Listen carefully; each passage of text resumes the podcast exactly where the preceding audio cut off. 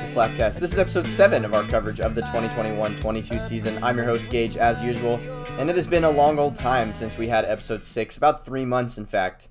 Um, there's been various reasons for that, and we'll be sure to fill you in on our extended absence period, of course, but I'm pleased to say that after all this time, I'm still joined and have not been abandoned by uh, the likes of Reese. Hello, Reese. Hello. And Ethan as well. Hello, Ethan. What's up, my man? And, of course, the long lost son himself, appearing from the other side of an engagement. It's Josh. Josh, how are you? I'm good. How are you? Really good. It's good to see you. I should have said I'm engaged. How Yeah. are you? That's annoying.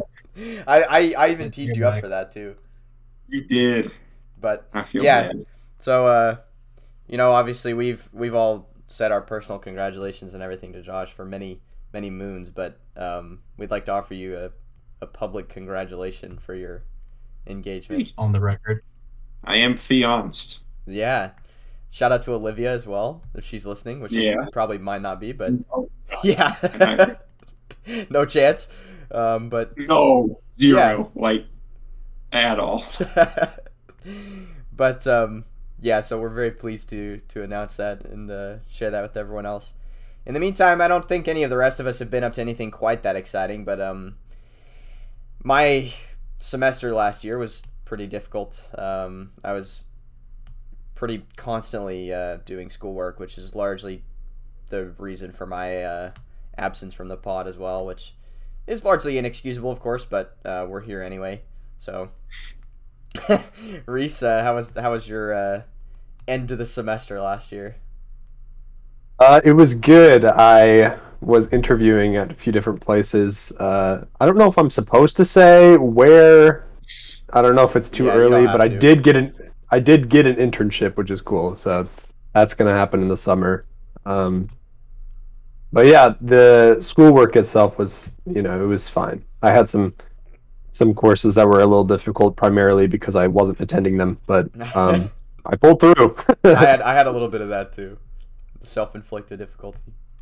yeah. And Ethan, I know you've been uh, going strong as well.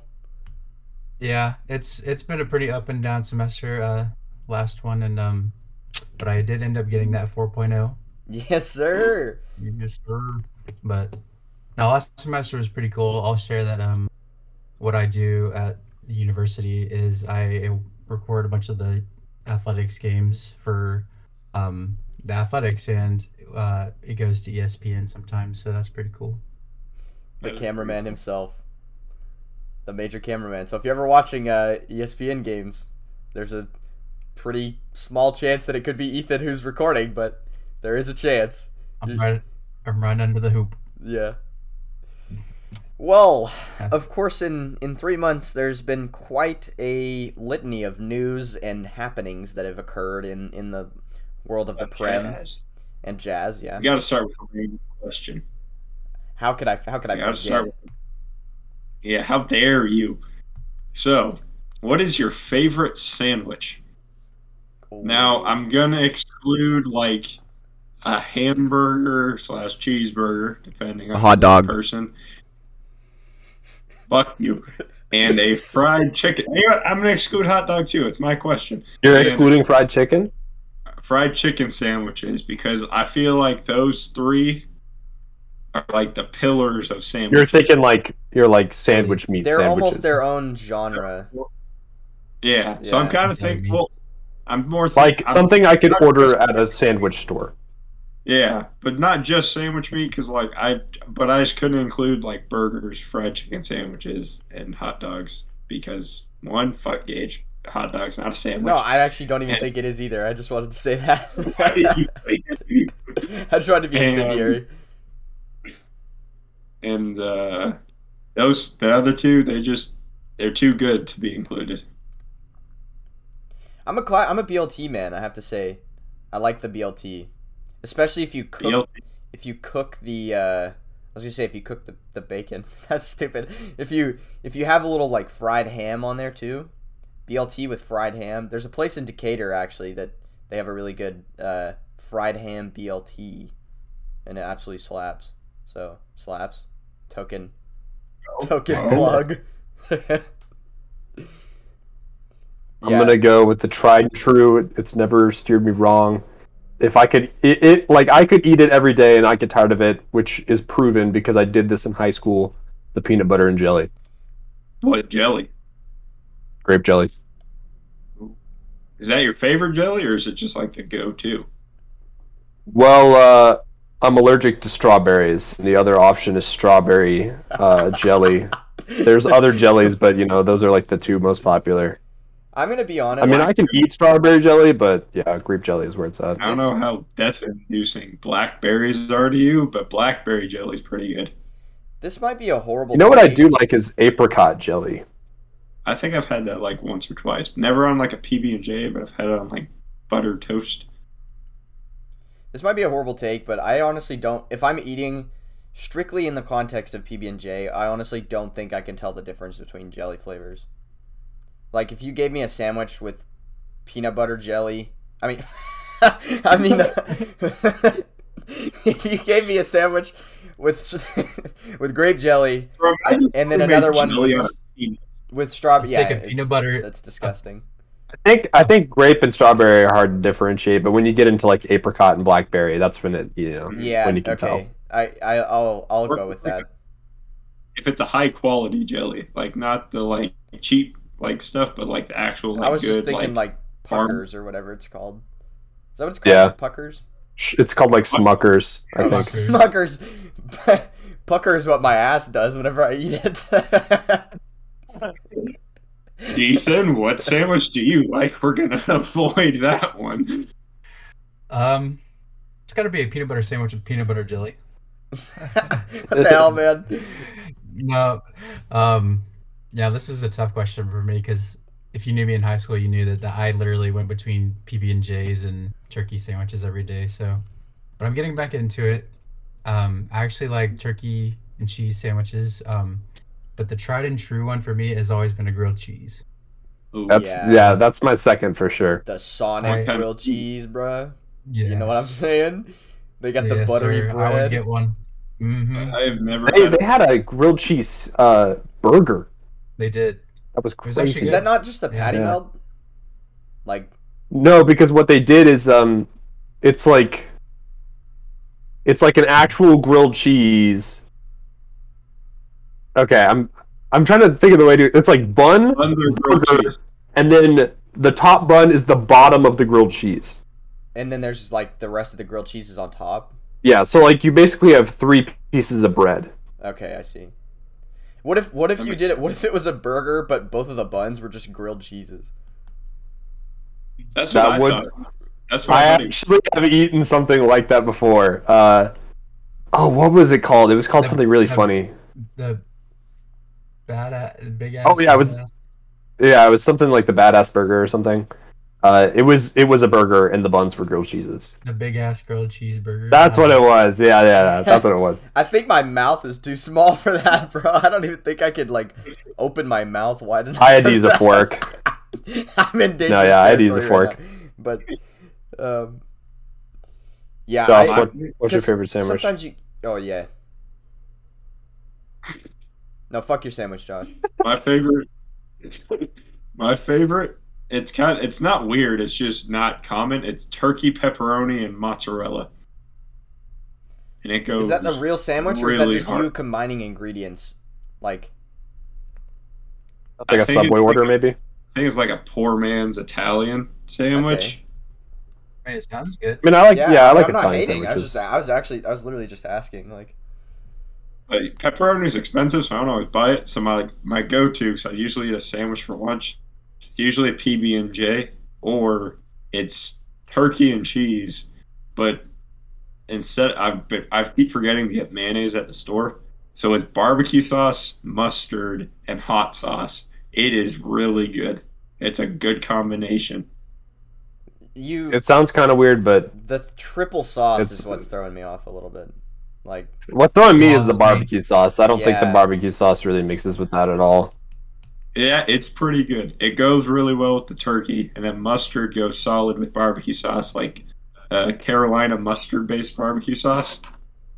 I And feel then, sorry for your toilet. bro, my no toilet. doubt. Okay, let me tell you all about my toilet. I do we want so to I hear moved this? in. Yes, you do. My so with my fiance when she helped me move in like to this apartment like last year. We're like bringing stuff up, and she goes into the bathroom, and she goes, "Your toilet's tilted." I'm like, "The fuck do you It's mean angry? the toilet is tilted?"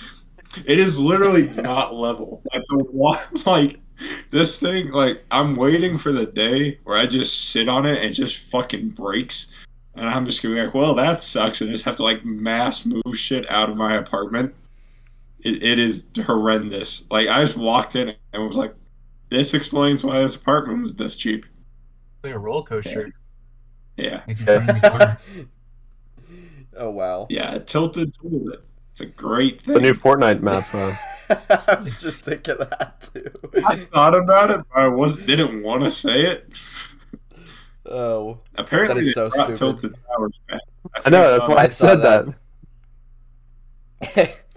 yeah. Okay. Well, let's. We're once again That's treading on dangerous. place. We're treading in really Great. dangerous waters with the the toilet talk and the Fortnite talk. Um. So Flush Factory. So I'm gonna move on now as quickly as possible to what this podcast is actually about and talk about the Premier League. Um, where should we start, gentlemen? Someone volunteer themselves to go first on the state of the union for our clubs here. Okay, Josh has volunteered to go first. um, we suck. That's you know par for the course.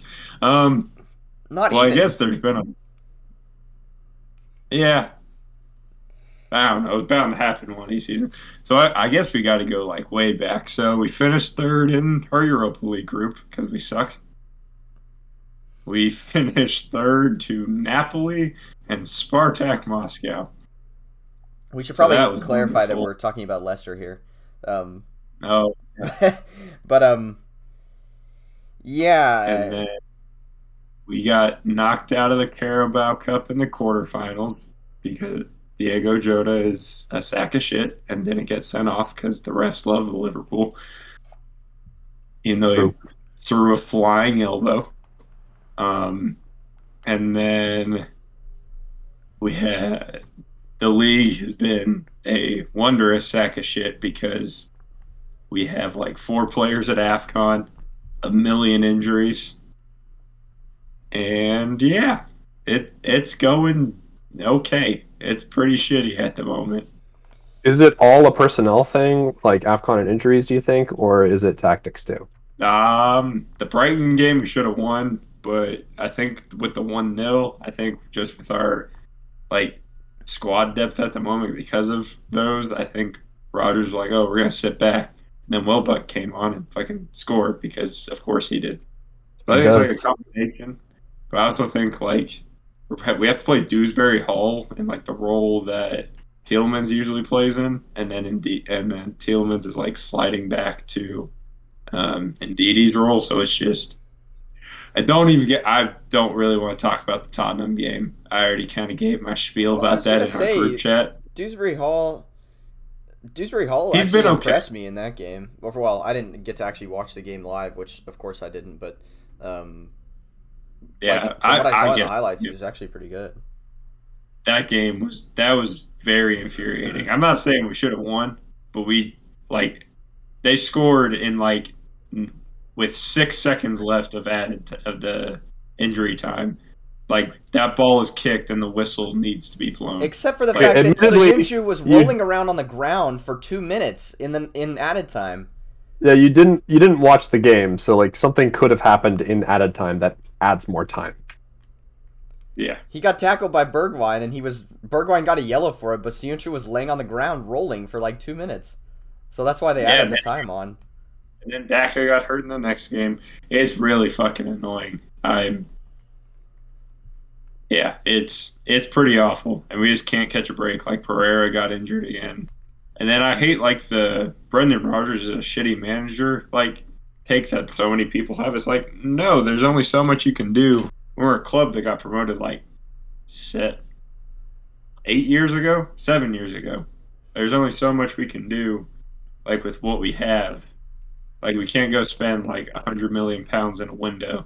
Like if we spend forty, like we're not spending anything in the next window, like what we did this summer. It's just frustrating, and it, yeah. Like I don't think Rodgers is a great manager, but I don't think he's as awful as people are saying. And yeah, it's just annoying. Like he's trying to make best with like what he has at the moment because the injuries, like we cannot catch a break.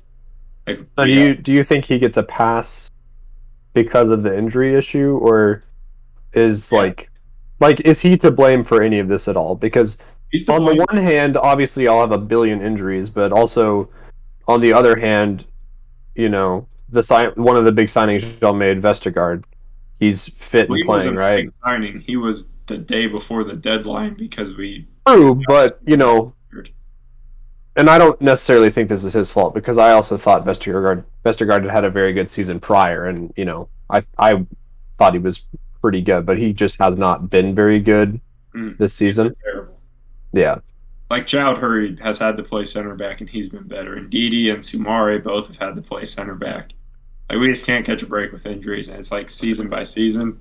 Like yeah, we bottled the top floor the last two seasons, but like that's because we just we don't have the like the stature of club to compete for an entire season like at that level. Like we have the squad to like fully fit squad. Like I would say we finished fifth or sixth. But like when we have this many injuries because we don't have the pedigree yet to sustain that, like I don't, I think like he's partially to blame. But when you have to choose between Vestergaard, Choudhury, and uh, guy who's only played in the under 23s, like hasn't even had like a debut in the cup yet to play center back, like there's only so much a manager can do for that. sure.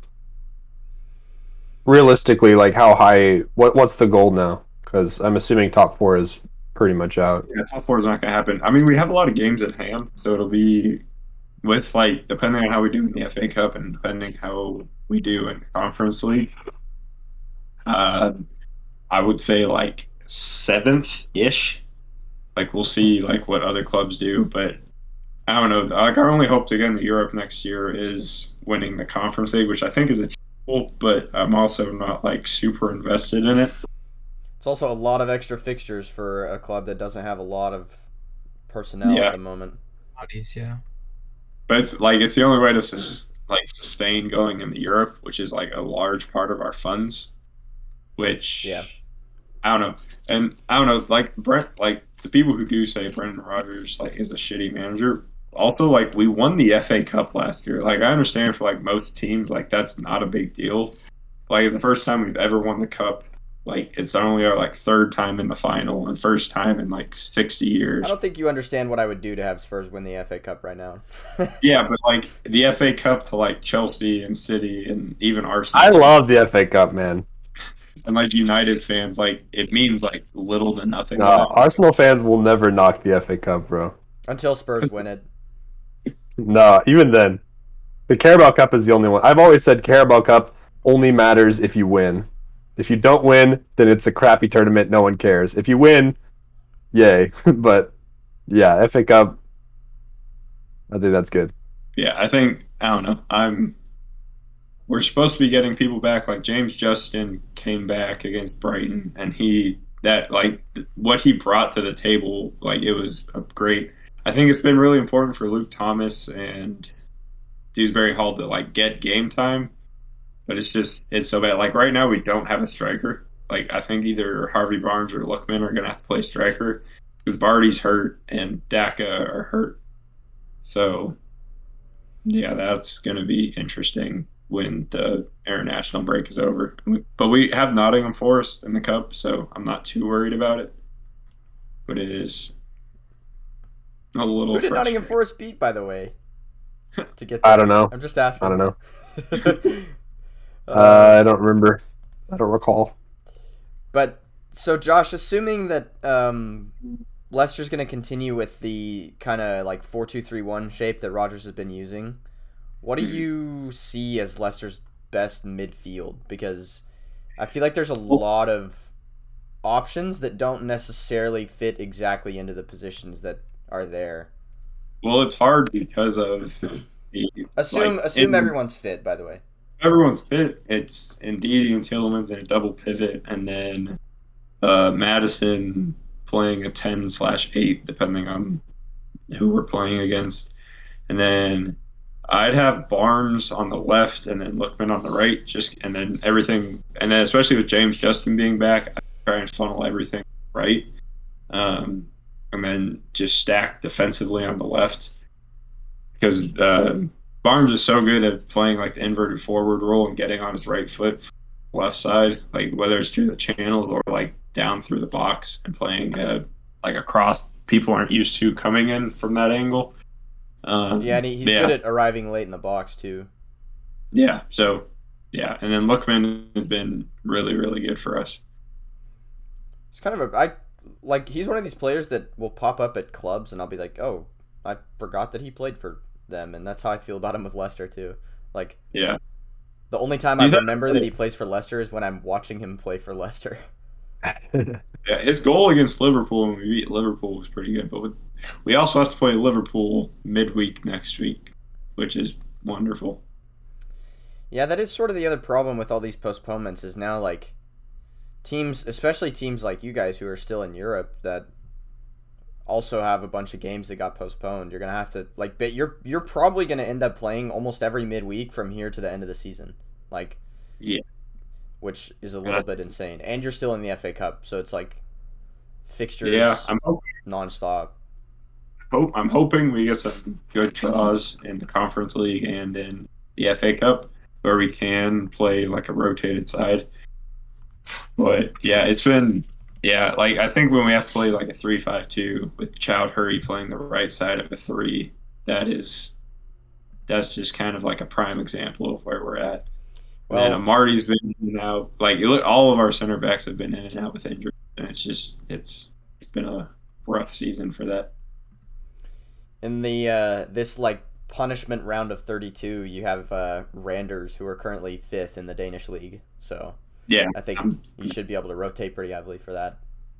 Yeah, but it's yeah, it's in it's I don't know, it's just frustrating because it's like the third season in a row that like just it's not even like poor like training, it's just poor luck. Like it's just Yeah, so that's great. And, like it's not like we haven't made good signings. Like Soumaré is a great signing. That's basically just insurance for when Tielemans or Ndidi leave. And then Daka whenever Vardy retires at the end of the next season, probably. And really.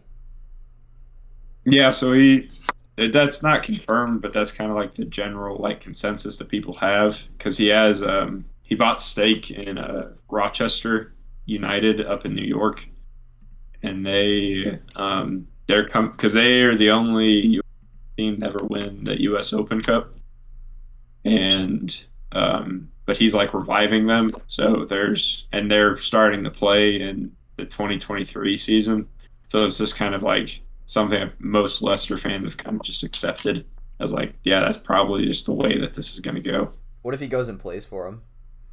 That'd be sick. Yeah. I mean, I I kind of imagine that he's going to play at least a little bit for them, like even if it's just like a season. I that'd be sick. I'd love that. I think he would tear it up in the MLS. So, I mean, it's not even the MLS; it's like the USL. So oh really? So, yeah, so it's like when Drog- yeah, it's like when Drogba went to Phoenix and just just and they went to the final. I didn't even know that happened. I just remember Drogba playing for Montreal Impact when it was still Yeah, he like yeah, he started in like a development coach role in uh, Phoenix Rising FC, which they have a pretty cool logo and a pretty cool um, set of jerseys too. But yeah, that's pretty much like there's not a whole lot to talk about when it comes to Leicester. Like tactically, like yeah, there are some like decisions where it's like ah, I understand why, but like we can't do that like going for like what we were supposed to be going for. Yeah, So- I mean it's it's basically the un, until your full squad is fit, you're hamstrung essentially, like quite literally in some cases. Yeah. yeah, Um, but, a lot- but yeah, it's just it's just something we'll have to work back from. And then like Fofana still, like he played, he was training with the under 23s. Then I think he re-aggravated his injury. I think people kind of forget like how good Fofana was last year, and Yeah. like and how like like crucial he was to like how good we were. So that's that's a little frustrating. I think when Ndidi, I'm so glad Nigeria got the Afcon because having Iheanacho and Ndidi back is huge because Ndidi can play center back like well, and then Soumaré can just fill in where he plays. So yeah, it's it's just it's been it a season to forget. It definitely has been that, unfortunately. Um, but maybe, I mean, honestly, you just kind of have to look forward to next season at this point um, because you'll get people back Yeah, that's kinda healthy and Yeah, and I'm just and like I think this season, depending on like how clubs like if they view like some of our players as like the issue, I think at that point they won't get signed. But I wouldn't be surprised if, like one or two of like big players got signed this summer. And also the one of the I just thought of this actually, but one of the only benefits to having this Winter World Cup is that players are actually going to get a full summer off, um, which is extremely useful because it hasn't happened in Full-ish. quite some time. Yeah, I'm. I have a feeling that they're gonna um, have to extend the season like two or three weeks. Yeah, but I mean, like, there, my point is there's not a tournament in the Yeah. middle, like, Yeah. which helps. And I don't even think the Nations League is happening this summer either. So it's like fully, fully they have time off finally. I mean, even if the Nations League, that doesn't really affect that many teams. No, but I just mean a lot of those players that play for the European nations, like they'd still have to go and train and play, and it's just a whole kind of thing that's different from getting time off. So, but uh, yeah, I suspect we should leave Leicester there. I'm gonna move on to Ethan now. I think. Um, Ethan, I would imagine that you're pretty happy overall with the direction that Palace are taking um, at this moment. So I'll just start you off with a softball question. And how happy are you with Vieira so far? I mean, He he's been my favorite manager as of recent because when you think about all those old white dudes that have managed Palace these past few seasons, it's like they don't even compare to Vieira because they've just been focused on mediocrity while Vieira actually wants to go push and do something with this team. Um, we've seen people like Hodgson and and um, Pardew that they know um, if we're like one uh, uh, one nil up and it's like the 70th, he's not. They're gonna bring on defenders and hold off while Vieira will want to try and go and push for another. So it's just progressive football and it's definitely not something I, I'm used to. So I'm definitely enjoying Vieira at the moment. Yeah, I uh, I wanted to ask a similar question to that I asked to Josh actually because I feel like one of the biggest areas of improvement, especially from Roy Ball, um, has been that midfield. Um, and so I wanted to talk about, you know, who do you think is is the best midfield that Palace lines out with, um, whether it be in the four uh, the four three three or or another formation. I just wanted to hear your take on Palace's midfield, really. Yeah, so we've definitely done better in the midfield. I think um, a big problem in the past seasons was that we were not able to fight in the midfield. It was usually usually either a defensive battle where we hit on the counter or we just keep most of the, the ball with the attack, but not really going forward. So the fact that we've got a great midfield this season is is um, really good. And um, I mean, we've seen Gallagher. I was talking about him last podcast about how good he is, and you know he's been our top scorer so far this season. So he's just been amazing. And um, I didn't say it last podcast, but Will Hughes started playing for us, and he's taken up the role that McArthur played really well and um, great at, on the ball and winning the ball back. And um, we've kind of had to implement um, some players that wouldn't usually play in the midfield, like like Schlupp, and um, we've had to suffer a little bit with Luka um, playing a little bit because um, Kouyaté is at um, Afcon at the moment. So um, it's kind of like a, a bingo, just like who can get that one last midfield spot after Gallagher and Hughes. But um, we're also looking at um, being at the transfer, January transfer window. We're looking at uh, Van de Beek from United, and that's a pretty exciting signing because then we've got Will Hughes kind of playing defensive and Gallagher playing box to box, and then Van de Beek kind of playing in a, a attacking role. So that would be my ideal situation. Um, we've been playing most of our attacking midfielders like Eze and Olise um, on the wings, and it's actually worked out pretty well. Um, Olise's been amazing so far, and he's kind of taken up that spot of Zaha while he's at AFCON as well, who will be coming back because Af- uh, Ivory Coast just got eliminated. But um, I'm I'm really happy with how Gallagher's turned out, and I'm actually really happy with how Will Hughes has turned out because um, with McArthur being one of our most essential midfielders, he's getting really up there and um, he keeps having some injuries, so I'm glad um, Will Hughes is kind of taking that spot. Speaking of Gallagher, um, obviously, you know, he's the, the sad news is that he's just on loan. He's going back to Chelsea next season. Uh, I, I would argue, and I don't know if you would agree with me on this, that he has probably been y'all's most important player this season, uh, just in terms of the system and the press y'all are playing as well. Uh, do y'all break the bank to get him next transfer window? Because presumably he's been so good, Chelsea probably can slap a pretty hefty price tag on him. Uh, what would you say is the maximum y'all should spend on him?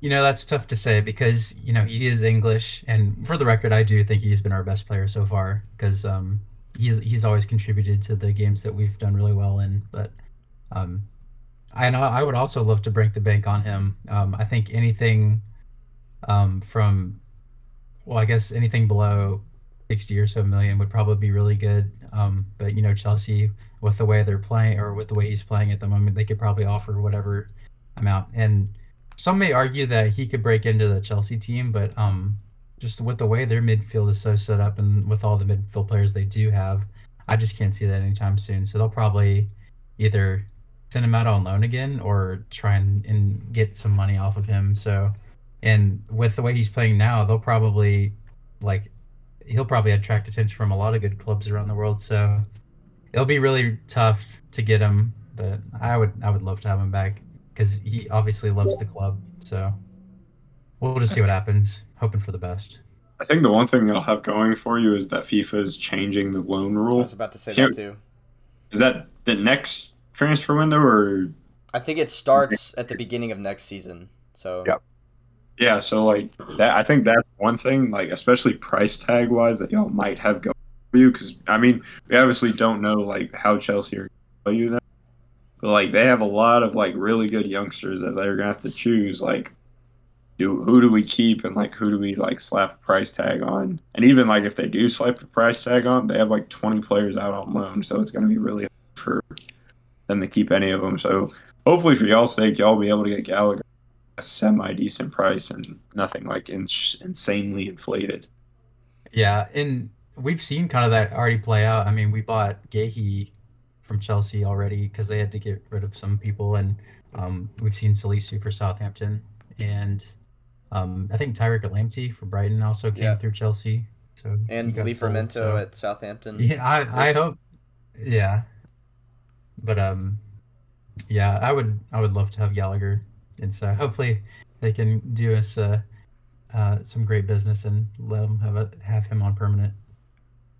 The other thing What's too. The, is, uh, sorry, you go ahead. I was just gonna say the other thing too is they have a lot of players who fulfill that role already. I mean, Kovacic has been unbelievable this season, and he pretty much matches exactly the role that Gallagher would be playing in that team as well. So Gallagher would probably want to leave to get first team football as well. So that's a positive. They also have Ross Barkley, who was like yeah. who was really good for Villa last year and is just injured now.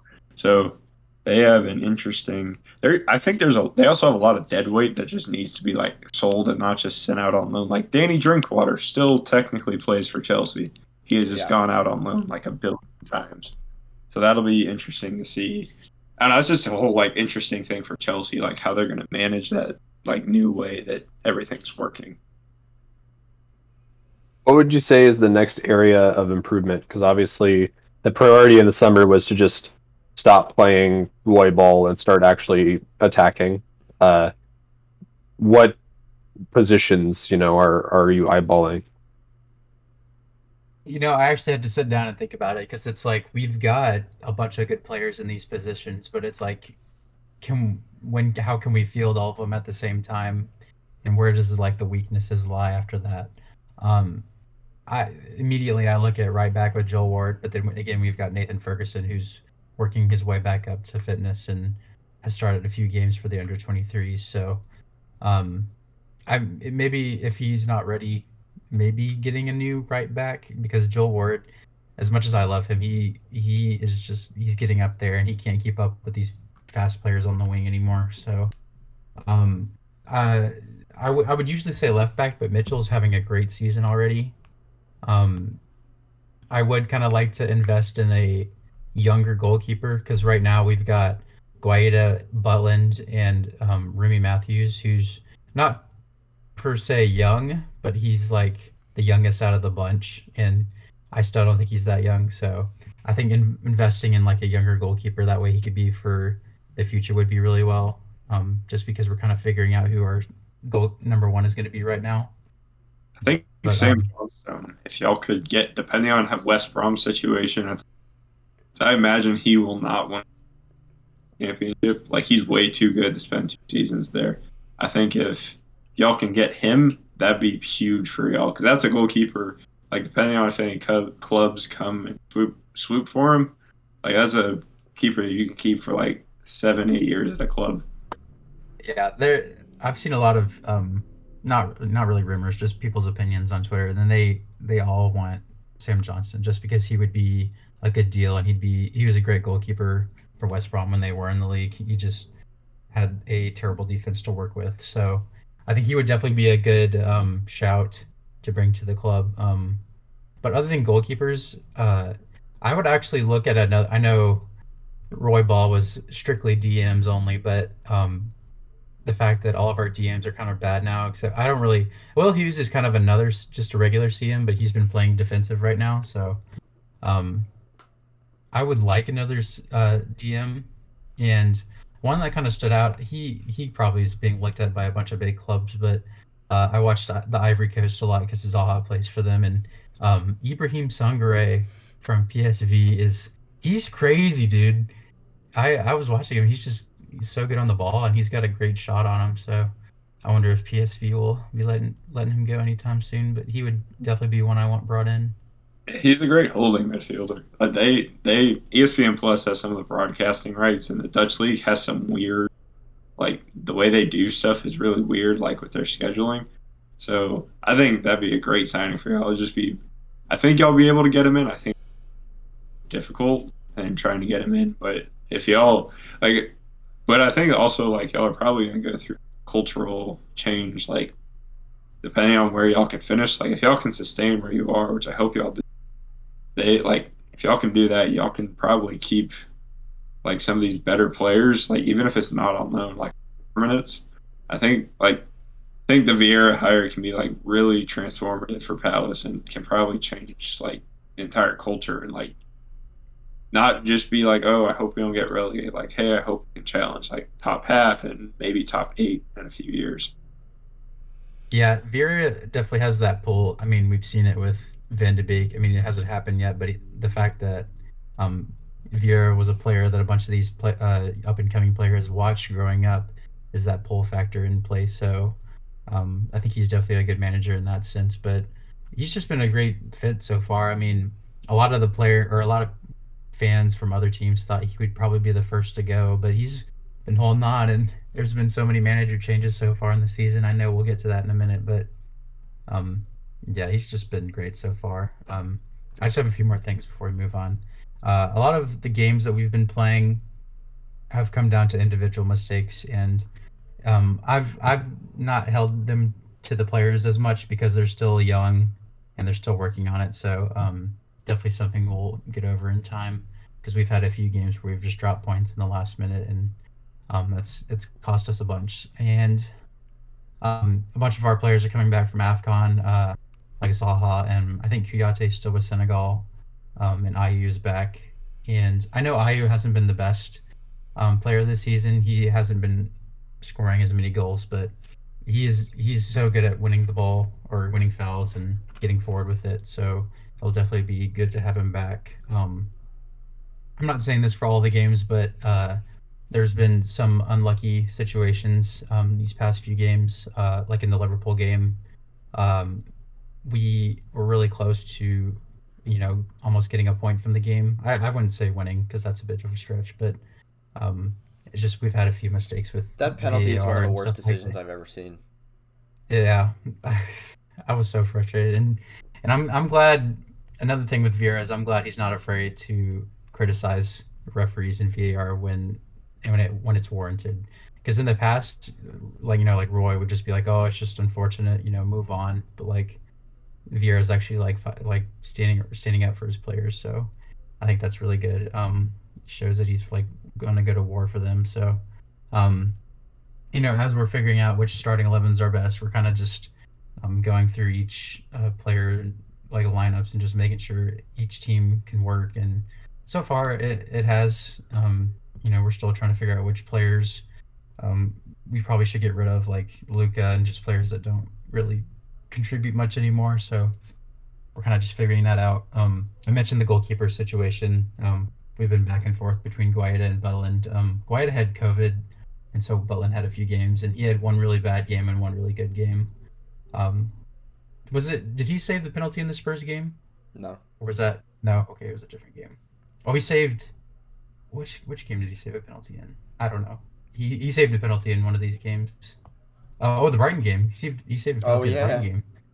Um, so that was pretty hype. He was a pretty big cold hero for that. Um, the defense has been pretty good. Uh, I'm really happy with Guéhi and uh, Andersen. Their their combo has been pretty good. Mitchell's been good. Um, Ward has actually been good. I know I criticized him earlier, but um, for the state he's in, I think he's been doing all right. And then midfield options like Gallagher and Will Hughes have all been good as well. And then lastly, the front three. It's been kind of a roulette because um, we're seeing a like revival of Mateta uh, under Vieira because he's been playing now and he's actually been doing good and uh, he's come a long way since his back heel against Brighton under Roy and uh, actually playing again. So um, we've kind of been playing Edouard on the left, but he's been really prolific and um, Benteke's kind of taken a back seat since then. So just kind of seeing who fits the mold for the game. So um, yeah, it's just been it's been a lot, but I've I've enjoyed watching us play now. We seem like we've actually want to go and get some results out of these like big games. So yeah, I guess good days are ahead. It feels like a completely different team from the one we talked about last season.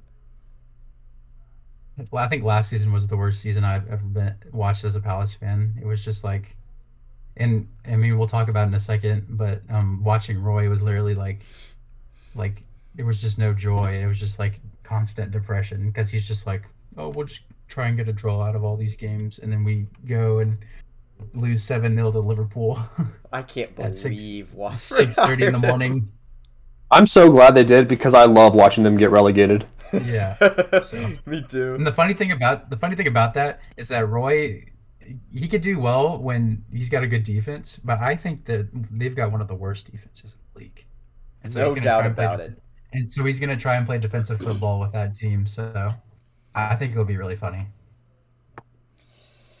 Yeah. Uh, something funny about that, by the way, I'll just take a interlude to talk about Watford for a second. But um, they hired him on. I think I read this somewhere that they hired him on the 20th anniversary of him being sacked from Udinese, who are also owned by the same family that owns Watford. so 20 years ago, they sacked him from Udinese, and now they're hiring him for Watford. So, I mean, that is pretty hilarious. I think. I keep Um, telling, I keep telling Reese that he's just going to die in this job. what is he, He's so old, he- 75? Something like that, but he doesn't need all that stress and shite over at Watford. Yeah, I mean, he's He he's gonna re- be he's probably already on the hot seat. They're probably already thinking about sacking him, and he hasn't even taken charge of a game yet. So I saw somebody. They said uh, they were like, "Oh, uh, I'm a little surprised they gave him a contract to the end of the season. That's a little long for Watford." literally, like last season they had or uh two se- when they were last in the prem they had four managers, and they've already had three now, so they're on pace. Like they're on pace to to have four managers every season. I, I honestly don't think it's going to work out. I know it's like Yeah. you try you try to take off your Palace hat, but I just don't think it's going to work. especially because like Norwich are on the rise, Newcastle are almost definitely going to survive. Like Burnley's always there and thereabouts. I mean, it's gonna be a tough old battle for Watford. And Everton, I can't remember who Everton have at the end there and break. But if they lose, I think they have new, and that's very possible that they will lose the relegation. Crazier than it already is. I can't believe that they're in 16th. Everton. Yeah. It's just can- mental. I mean, they went from having like a great manager to like like relegation battle. Or now he is like obviously he hasn't always been, but it, Yeah. yeah. he Rafa. Because Well, he's not there, is he? well, no, no, but he he's saying he went from Ancelotti You know, Yeah, um, randomly he- to he- he- Duncan Ferguson is getting his second run with the club. I honestly think if he does what he does, if if he does what he did last time, they should just give him the full time job. yeah. because I thought he was pretty good last time.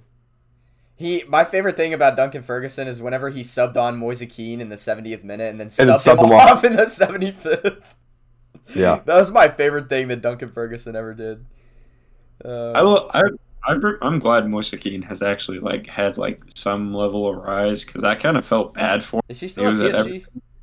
Yeah, he's playing pretty well too because like he's never really got a chance. Like they kind of just shat on him the whole time, and now like now he's like proving like he's not that bad. What a weird career path. Like seriously, was it, Ju- Juve? to Everton to PSG. Yeah, that is, and I think maybe some there's a loan in there somewhere that I forgot. I think, but Did he have a loan at Wolves? no, that was Patrick Or is that- Cutrone. Oh, it was Cutrone. Um, but he surely had a Different loan Italian. somewhere. I'm thinking, yeah, different Italian. I'm thinking like, oh, never mind. His only loan is to, well, PSG. No, he's at Juve right now, Josh. He's on I loan thought at he Juve. was. He's uh, here's his. This is his official career path. He started at Juve, came through the academy, went on loan to Hellas Verona for a season, then was sold to Everton, loaned to PSG, and then loaned to Juve. So he's technically still on the books at Everton. Really? Yeah. I did not. I I, thought he moved either. on PSG. He is still an Everton player, which is absolutely insane. And he's only 21, which is also insane. I mean, he was born in 2000, which is the same as two of us. Oh my so- god. That's absolutely mental. Um, but yeah, what a what a strange career path. What a strange club, Watford. Um, well, let's move on to another strange club, and that's Spurs, uh, who's just infinitely exist to baffle me and prevent me from applying logical analysis to anything that happens. Um, because I don't even understand. Like, there's so many things about Spurs that I've tried to think about and come up with prescient points to say on the podcast, and I just genuinely don't even really know where to start. I will say that Spurs Twitter and just the general Spurs fan community right now is in an absolute state of meltdown, and I don't really understand. So the why. Yeah, like transfers and the fact that we lost to Chelsea three times in two weeks without scoring, like, and I mean, they're in second, aren't they? yeah, and I will now. I'll, well, I'll talk about the whole Chelsea thing in a minute, but the transfer thing. I mean, eh, like we lost out on this Adama Traore deal, but we were gonna try to shoehorn him into a position that we've tried to replace people five times with and been unsuccessful. Like, so I don't, I don't really understand why people are so upset about missing out on him because I don't even think it was the best decision anyway. Because if you look, I wrote this down just because I thought it was funny. If you look at our right back situation since 2017, we sold Kyle Walker to Man City for 50 million. Replaced him with Kieran Trippier, who was already at the club, and he's a decent player, but he's not Kyle Walker, right? Like, but he's he's an alright player. He's an England international. Went on to win the league with Atletico, whatever. Like, he's a good player. Replaced him with Serge Aurier after we sold him, um, who's an alright player, but he's you know reckless, has not a lot of Prone, discipline. prone to mistakes. Yeah, not a great defender, but he's pretty good going forward. Scores a few goals here and there. Replaced him with Matt Doherty, who everyone thought was going to be a good signing, but actually ended up not being such a good signing and not playing very well. Playing him out of position at right back instead of right wing back. Then we replaced him with Emerson Royal, who's been the worst crosser in the league this season statistically. Oh, also Tanganga was in there somewhere. And Tanganga playing out of position at right back randomly. Kyle Walker Peters also has to be thrown into the mix as well, um, who we sold and then went on to play actually really well for Southampton. Um, he just scored his first Premier League goal ever, by the way, against City. It was a Um, banger. It was an absolute belter outside of the foot. So, and then we were going to try to replace Emerson Royal with someone who's not even a right back. Uh, so I really don't understand why Barcelona want him.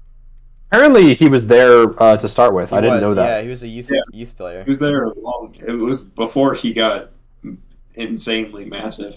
I literally, yeah, I saw people posting pictures of him when he played for them, and I actually, like, I'm not even kidding. I saw the pictures and I was like, "Who is this?"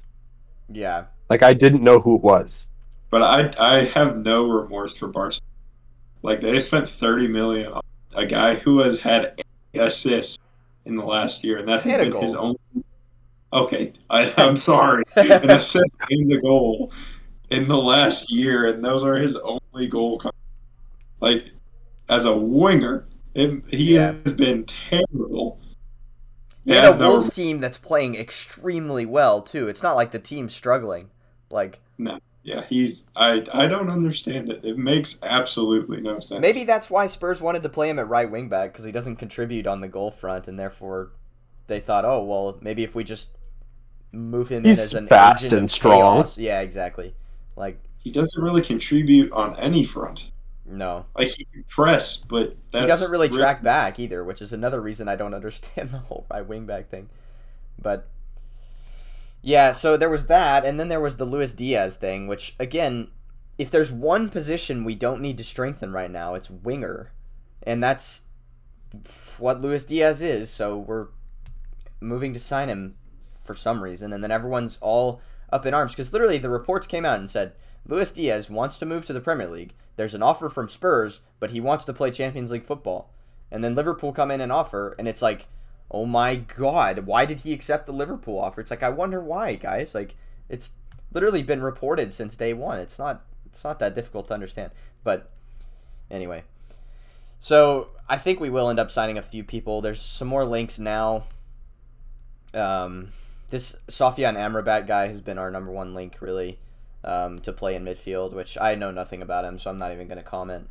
Um, and I used him in a Fiorentina career mode. There you go. Like he was decent, and Yeah. that's all I know about him.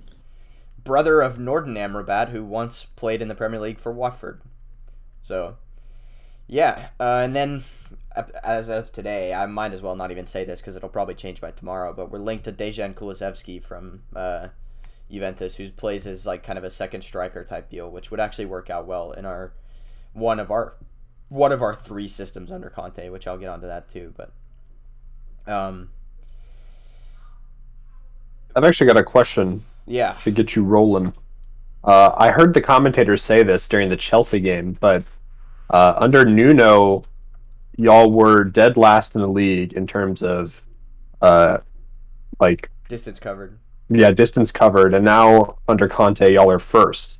Yeah. Uh, how did that happen? Like, is it all mental, or have the tactic tactics changed so drastically that that is a thing?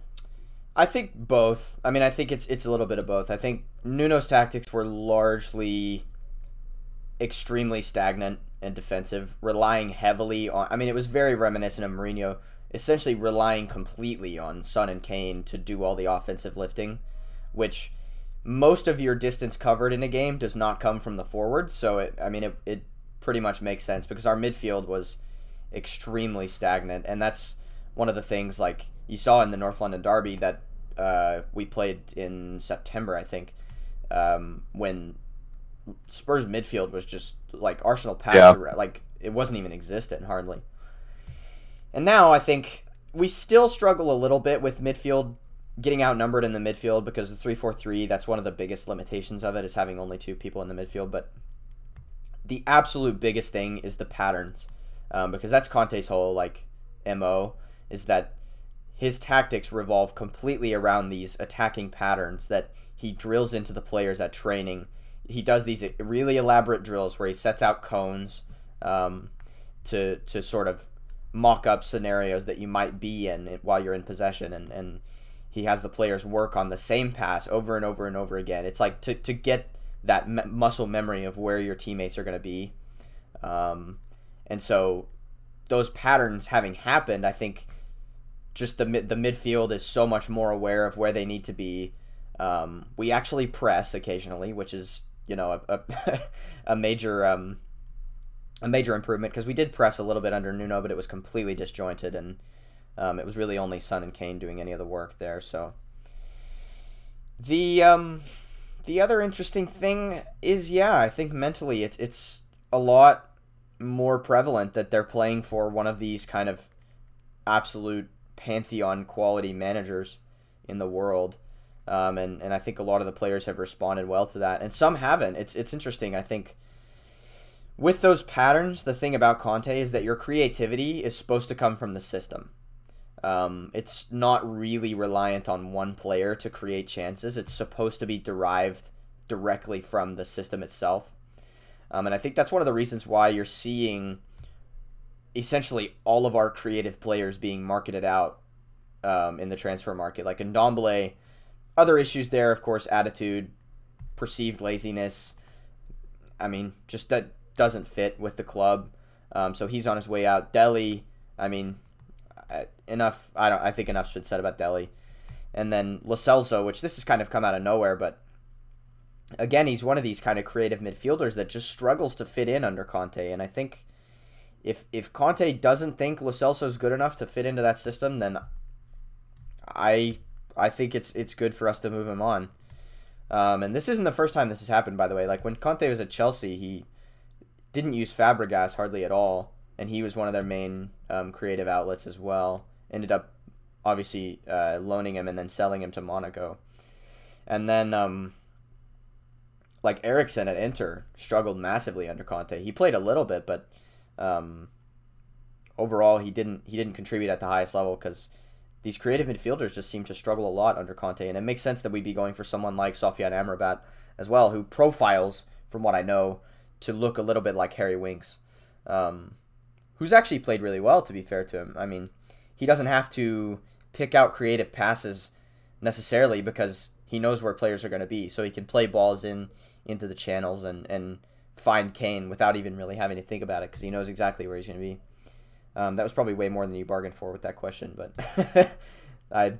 Kind of, it also answered a question that I was gonna ask, but I hadn't even. You read my mind because I was actually gonna bring up Harry Winks and that he's had a bit of a resurgence in this team, but obviously the Amrabat signing would, you know, most most likely be Harry Winks' replacement, but I don't even think it's the end of the world if if that deal were to fall through somehow. Because yeah. you know, as much grief as you know, I've given Harry Winks a lot of grief. I know you've probably given him the most. Yeah. But uh, yeah, I mean, I I watched him in a few of y'all's games, and he he just looks way better.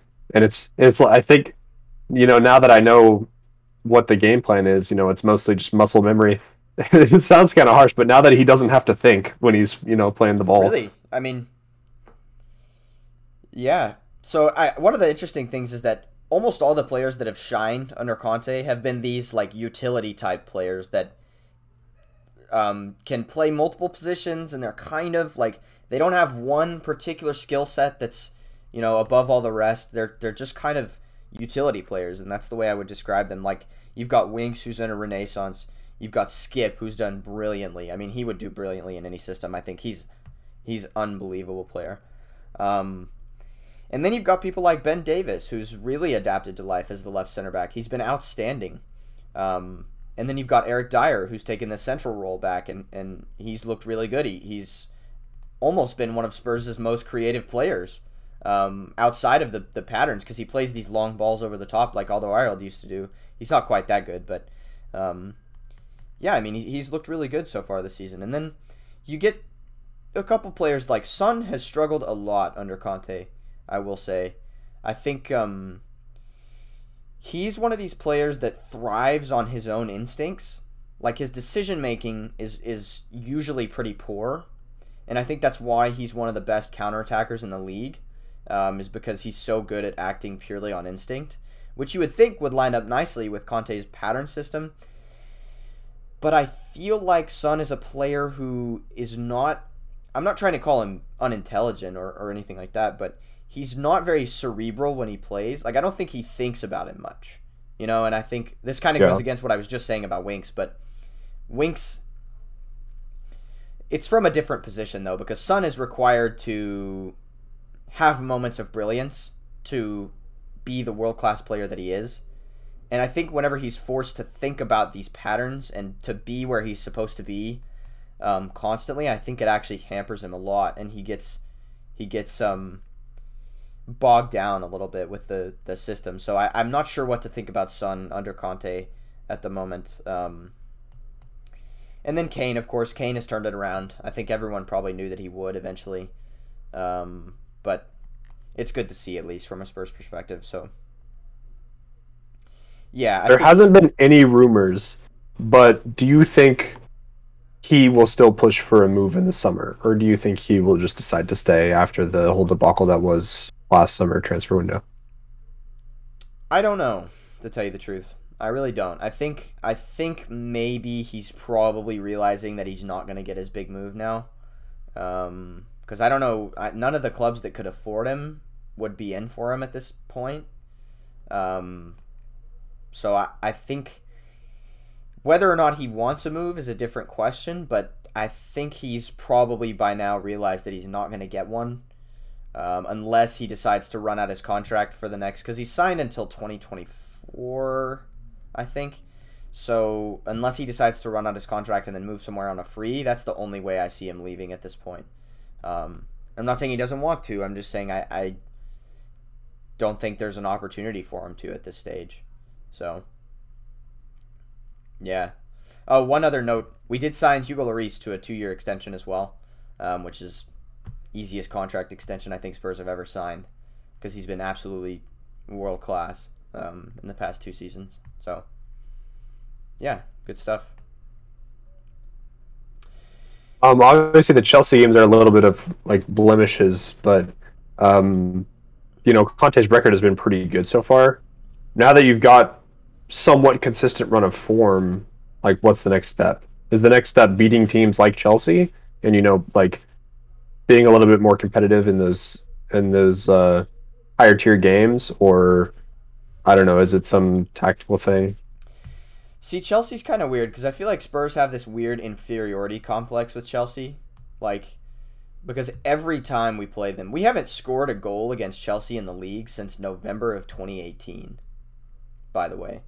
Um, Chelsea scored an own goal b- between now and then, but like a Spurs player hasn't scored a goal against Chelsea in the league since 2018. So Chelsea's just kind of an complete anomaly where Spurs just cannot mentally get over that hump for some reason. But in the Liverpool game at Anfield, I mean, that was one of our best performances of the season, barring the fact that we missed quite a few open chances, um, which I was obviously quite annoyed about at the time. But um, we, Liverpool and Chelsea, are the only two teams that we've played so far under Conte that are like the the elite teams. Um, so I don't really know how to comment on that yet because we were really good against Liverpool, and Chelsea's just one of these teams that we can't beat for some reason, regardless of who the manager is. So, as far as the next step, I mean, I think just this summer is going to be a big window. I think. I I think we just need to improve the overall quality of the players that are at the club.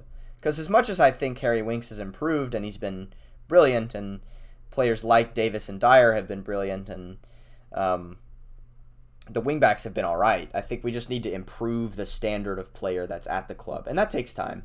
I think January is a hard window to do that in, so I don't expect anything extreme right now. Um, but in in the summer, I think we'll see a little bit more of a little bit more action from Spurs in the transfer window to kind of improve the look of the squad. I think, and I think that's the the right next step to take. So.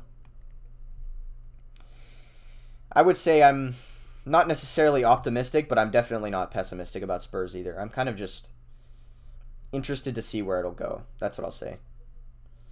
Um, so, I think I've probably uh, taken enough enough, enough time rambling on about Spurs by now. Um, so I'll turn it over to Reese now, who's in the midst of what I would say is a, a similar transition, just f- way further on in this in the lifespan. So Yeah. where where is your um, trust meter for Mikel Arteta right now? Like, how happy are you with the the way things are going? I I'm in, and I never really doubted him. Obviously, there was a lot of questions surrounding him at the very beginning of the season, but even back then, I said that, you know, we just need one game and then we could turn it around. And you know, I would say I'm relatively happy, uh, pretty much with every area on the pitch, um, until recently. But you know, there's outside issues with that. Uh, obviously, I would say our biggest issue right now is striker. We just aren't scoring scoring goals. But you know, there's outside influences, and you know, as much as it's obviously affecting us, but I will stand by Arteta's decision because you know he's the manager, and you can't you can't let players get passes on disciplinary issues. Obviously, uh, the thing I'm talking about, which I haven't mentioned, is the uh, exclusion of Aubameyang that has happened. Uh, he had some more disciplinary issues. I think he traveled when he wasn't supposed to, and he missed training again. And he has not played in the team. Has not even been uh, on the bench since then. He's been in the reserves. Um, it doesn't seem like Arteta has any plans to play him anymore. I think he's actually trying to move him on. Um, which you know, I think as a coach, you know, you have to make a big statement like that every now and again. It's a tough choice, but you can't give him um, different treatment just because he's Aubameyang, right? Um, you know, Lacazette's playing. He plays a very specialized role, though, almost almost as a false nine. So he's not really contributing the way we need him to. Um, Eddie Nketiah, I don't think he's he he's still not ready to be that player. I don't I, I don't even know if we have plans to keep him. I think he might be one that we're looking to move on, and the only reason we haven't is because of the Aubameyang situation. But we are in for a striker uh, in this window, so that could be something that's solved. But in terms of everywhere else, I've been I've been pretty happy. Uh, I think the defense is something that we've pretty much got sorted out. Um, goalkeeper, I've been very happy with. I've talked about it a lot. Uh, Ramsdale, yeah, Camsdale. Um, I think I'm mostly happy with the midfield. There's some things to improve, but um, the club has made it obvious that there's a plan in place. So, um, yeah, that's happening. And then the, the wing, you know, we, we just have too many. We have too many options. That's our issue now. You know, we've got Saka and Martinelli fighting. Smith Rowe sometimes plays on the wing. Um, yeah, I we're we're spoiled for choices on that front. So I'm pretty happy. I think like the Aubameyang thing. I don't think it's that big of a. Like, it obviously is a big deal, but also like he, it's not like he's been like very good this season anyway. Like when playing, like he like he wasn't. It's not like he was being a world beater. Like there, he was missing like massive chances, like not regularly, but pretty often. So I think That'd be like, true. Yeah.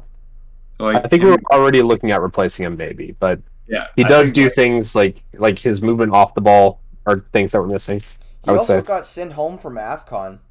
Um, Yeah, the uh, for heart national team issues. sent him home. Yeah. Well, that's okay. So this is a weird thing because, uh, like I saw that the Gabon national team said it was for heart issues, but then did there's report came out from Arsenal saying that there was nothing wrong with him, right? Or did I misinterpret that? Because I saw somewhere Uh, that, like Arsenal said, I there's don't nothing know. wrong with him. I didn't see that. I don't know, so I might be misquoting that, but I, I did hear that somewhere. I think actually Tifo were talking about it, and they said that um, Arsenal came out and said that there there may actually not be anything wrong with him. So it's kind of kind of a weird situation there, but um, I don't know. It's just yeah. Yeah, I I'm not like sure. It's just a like such a strange development of events for his career. Yeah, apparently some teams are are looking at looking at him. I've heard Barcelona. I think that's been one that's been there's been interest for a little while now. Um, Juventus is another name that I heard suggested, but I don't think that'll happen, especially now that they just got Vlahovic. Um, Newcastle's in the ring, but who knows if that's yeah, true. Newcastle is in the ring. Like the Newcastle one, I understand, but like the Barca and the Juve. I mean, Barca. I mean, but they play the pie as strikers, and he's had like Yeah, aside from like some of his misses, like he's created lots of chances for them. I don't know. I guess they're just gambling on. You know, I, I'm not one of those people that will say, you know, like with France, you know, whole Farmers League, blah blah blah blah. blah. But I do think there is, a there's obviously a difference in quality when it comes to the Premier League and pretty much every other league. Um, so I think they're just kind of banking on him. You know, he was prolific in the Prem. He could probably tear it up in Spain. I, I don't know. I don't know. I I I've watched a lot of like a lot of other leagues this season just because I've been able to like team more than I've been able to Leicester work schedule, and like the more I watch other leagues, like they're pretty on par like with the quality and like the way they play. The bottom five the bottom ten like in all of the leagues, like they, in my opinion, they all kind of like look pretty similar. That's just my opinion on it, but I don't know. Like the Farmers League stuff, like the more I've like watched other leagues, like yeah, I don't think that's true. Yeah, that's I I uh I don't watch enough of other leagues to even comment really. I've just always held the belief that the Premier League's the best league in the world, but I mean it could be ill-founded. The thing is, I mean the Prem is kind of turning into one of these leagues where the same team wins every year. I mean, what is this going to be a three-peat for City if they hang on? Which I mean, why wouldn't they? You know, so And even like the relegation battles, it's like the same teams like every two years that are in. yeah. like it. I don't know. Like the more that's just my opinion on the subject. Like I do think France is probably like the worst of the top five. I think like all like the major news sources like comparing France with probably on par. But I don't know. The more it's just, I don't know. France I think is it's just different lot too, though, because they're the clubs there have a very different business model. I mean, their model has always been to produce young talent and sell it. That's always been the exact model that the French clubs look at. So Yeah, I, I'm I'm not trying to say like it comes entirely from ignorance. I'm like, not watching it, but I think a lot of it definitely is. It's like people were still saying that whenever like a La Liga like was in the champ both were both teams in the Champions League final for like four years in a row. true, but there Uh, was Well, I don't there was a lot of dross in La Liga at that point, though. Like the, I don't know if there's a were really big- good, but Like, I don't think there's a question that obviously the top teams across every league are in the same realm as the top teams in Prem. I think the argument has always been that the Prem is more competitive on the bottom end.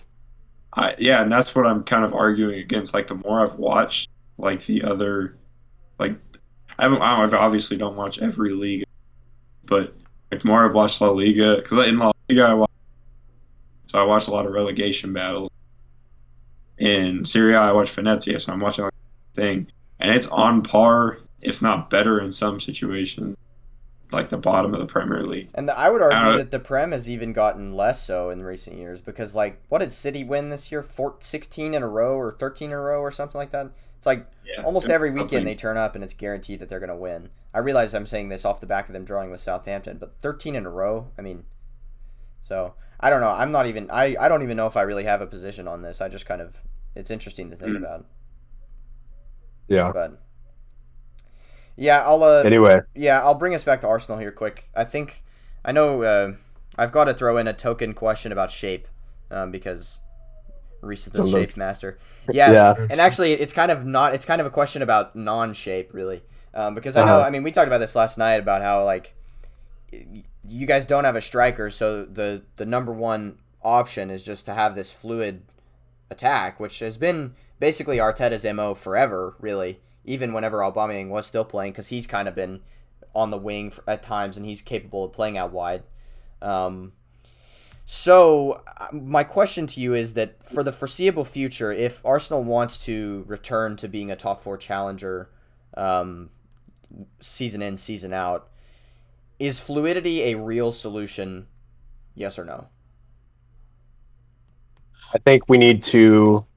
I think we have two options because the issue I see right now is that we have an abundance of talent in certain areas, and there isn't really a way to play them all in a way that makes sense uh, without doing a fluid formation, which I do not think is the way forward.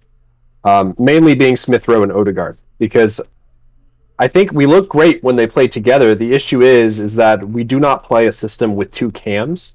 If they play together, it's either Odegaard at cam and Smith Rowe on the wing, which is fine because but they end up playing this fluid thing where they kind of swap and drift inside and stuff. Um, or Smith Rowe plays cam and Odegaard plays center mid, which you know Odegaard as a deep line playmaker, I think, is great. Odegaard as somebody who's tracking back and defending, I do not think is great. Um, I think we need somebody who's more suited to a box to box role, which is, I think, something we are looking at in the transfer market right now. The other solution, oh, sorry, I didn't even talk about solutions. So now, after I say that, there's two solutions. One, we buy a striker in the window, um, and we will just have to pick and choose which of those two players we want to start, and someone can come on as a sub. Um, which kind of sucks, but I think I think that's kind of what needs to happen. We are looking at we, we were pursuing Vlahovic pretty much the whole window. It fell through, which is sad, but I would have been more upset if we hadn't attempted it. Um, because they did make it seem like it was an option that could happen. Um, but now that it's fallen through, uh, right now it seems like our current transfer target is Alexander Isak from Sociedad, I believe. Yeah. Um, who I think, you know, obviously I don't watch a lot of other leagues, but um, he has been on the radar of pretty much everybody. Like everyone knows his name for a little while now. I think he played at Dortmund before as well, um, mm-hmm. and he's had success at both clubs. So I think you know it, it's a good young option to go for as well. Um, he's been pretty good. I've watched him a few times. Um, yeah, different games. He's he's pretty good, and he he's similar to Aubameyang, where he does a lot off of the ball as well. Yeah, also so, tall, fast, fit, fits the profile. Yeah. Um, he's been starting for Sweden, I think. Yeah, the other option is if we miss out on our transfer target, it could be time to experiment again. Last time I called for this, though, ended up working out really well because uh, I think last season when we were having issues in the midfield, I said we need to introduce Smith Rowe to the team and take a gamble on him. And since then, he's been one of our best players. I think if we miss out on a striker, something that could happen because it's something Pep likes to do as well, and obviously Arteta studied under him for a long time, is that we completely abandon the idea of a striker and instead we play either Smith Rowe or Odegaard as a false nine. Uh, but that's a little more experimental and a little more risky uh, because it doesn't necessarily solve our goal issues. We, we would be asking even more of the wingers. Um, it would just be under a new system. But I do think it's something to consider because I, I really do think those are our only real two options is that we either sign a striker or we have to change formations. Yeah, so my other question that kind of like backs that up, I guess, is that what's the ideal structure for the midfield? And I don't necessarily mean Odegaard and um, Smith Rowe. I mostly mean are we talking double pivot? Are we talking one number six? Are we talking a six and two eights? Like, what's the kind of ideal structure for the midfield? I think the idea would be a six, an eight, and a ten. Um, because we do like to play more attacking, so it's always good to have a midfielder who can play box to box. Um, so as of right now, I think Partey probably fulfills the sixth role. Um, he likes to push up every now and again, but I think that's probably what we will go with. Um, I think we are looking at buying a number eight because Xhaka doesn't fulfill that role and he has disciplinary issues. Um, Sambi Lokonga does fulfill the role, but he's still very young, and I think he's been good, but he's definitely not the. He's not exactly uh, as good as we need him to be. To start, anyway. I think a few seasons time, maybe, but um, so yeah, I think we're looking. We're in the market for a number eight, and then obviously number ten would either be Smith Rowe or Odegaard. Yeah, so that's probably how I'd structure it. I mean, that makes sense. I, I was wondering because I've seen quite a few different um, interpretations of it, like as far as what Arsenal have been playing, like how the structure is set up. Because um, I know, like in the Burnley game, I think the uh, the main structure was essentially just Sambi Lokonga as a singular pivot, I guess, like a Yeah. traditional number six. Um, Yeah, that was also because Xhaka uh, obviously had to miss that game through suspension, and yeah. Partey had was just back from Afcon, um, Yeah. so he didn't feature till the very end of the game. But the the other option, if we want to use some fluidity in the formation, is because I I said Partey could play six. I think Partey can play eight as well. I think you know he has things to offer going forward. So if we wanted, we could play a double double pivot with Partey and somebody else. Um, and one of them stays back while the other one pushes up and helps out in the attack, and they just kind of rotate on that uh, role. Okay. That makes sense to me. Uh, do you have any final thoughts? Um, that's pretty much what I got. Um, I'm hoping we sign a striker. Um, the false nine thing actually wasn't something I really thought about until, you know, the today past few days kind of thing. But it, it's an idea that actually intrigues me because obviously City have had some success with it happening with Foden as a false nine, or Liverpool, um, too. yeah, Liverpool uh, with Firmino. But yeah, it could be interesting. It, it would be a good way to have them both play Odegaard and Smith Rowe play in positions that they're comfortable with. Yeah. Okay. I think we are going to take a quick break and then we will be right back with the quiz. Ooh. And we're back. It's quiz time. Okay, gentlemen, I have put together a quiz that is relating to the season that's gone by. Essentially, 10 players have got more than 8 goal or 8 or more goals this season so far and you guys are gonna have the task of naming them. Now, to decide who we're gonna do this in the like standard uh, style that we've been doing it before, going around and letting each of you have time to answer, and then, you know. But the way we're gonna decide who goes first is by you guys have to tell me how many players have m- ten or more goals. So the quiz is eight or more goals. You guys have to guess how many have ten or more, and whoever's closest gets to go first. So, Okay. Four. Five. Bitch. Assholes. the answer's I wanted to go four. it's only two. Only two players have ten or more goals so far this season. So Reese gets to go first. There are ten answers. So Reese is gonna get to go first, and then we are gonna continue to go around. Everyone's gonna say an answer, and if it's right, you get a point, and if it's wrong, you don't. Got it? okay. okay. Is everyone ready? Uh, yes. All right. Reese, you're up. Diogo Jota. Yes. Josh. Uh, Mo. Yes. Ahmed. Mo Ilman. Is, is Dennis one of them? Yes. Um, Gallagher. No, but he does have seven. Yeah, I was like, Good shout. He I does was have like, he's no. close, but no. Vardy. Yes, Vardy. Good shout. oh. De Bruyne? Not De Bruyne. No. Damn. Um, Smith Rowe. Yes. He has eight goals. Um.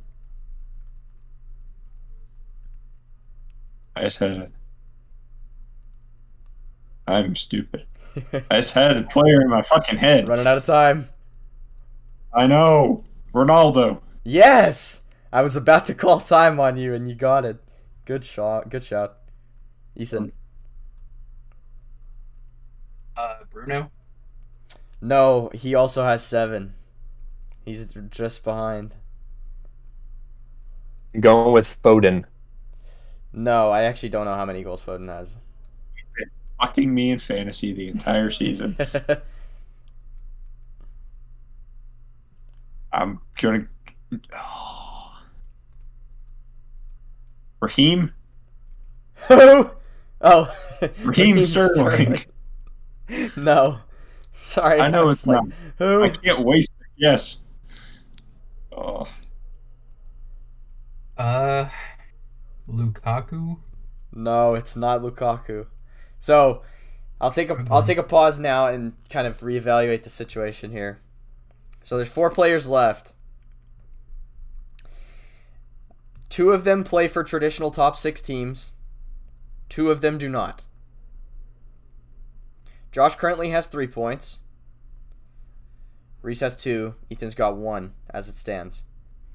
Alternatively, I'll give you another hint.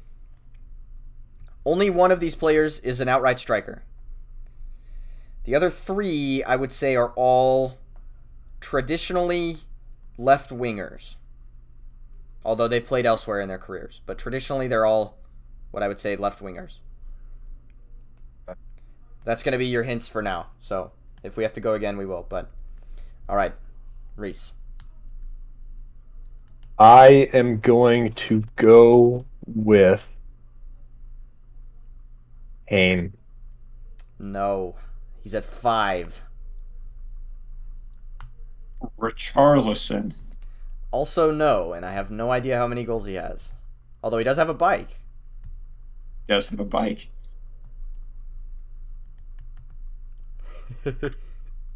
This season, in my mind, did not happen. It is not happening at the moment. I know this is not going to be up there, but Zaha. No, he's he's not. But this is tough because these guys all have eight goals, so it's like we're in the we're in tough territory. Okay, I think I have a guess. It's a little risky. Go for it. Uh, Torres, No, Ferran Torres. no, who does not even play for Man City anymore. Well, I know, but I, I know, I know. thought he had a lot of goals no, at the no, beginning it of the was season. just it was just a like side commentary.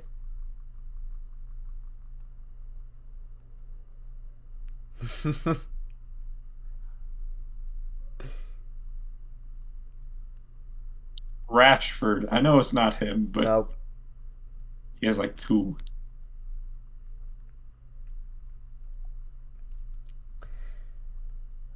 I would like to give the nationalities as hints, but it would give them all away. I think. Right, I can't even think of any wingers that play for Chelsea or City because I think they both play for them. Ethan, do you have a guess? Mason Mount. no, not a bad shout actually, but no. I'm glad you guessed him. I was about to guess him. Um, I'll go ahead and eliminate clubs that they don't play for. How about that? You cut out. What'd you say? Oh, I yeah, said I didn't hear I said of. I'm gonna go ahead and eliminate some of the clubs that they don't play for, since Josh brought this up. Okay. None of them are Chelsea players, and none of them are City players. so Okay. yeah. Uh, also, no more Manchester United players. There was uh, Ronaldo, but no more Manchester United players, and no more Arsenal players. That's it. Reese is up. Hey. Um.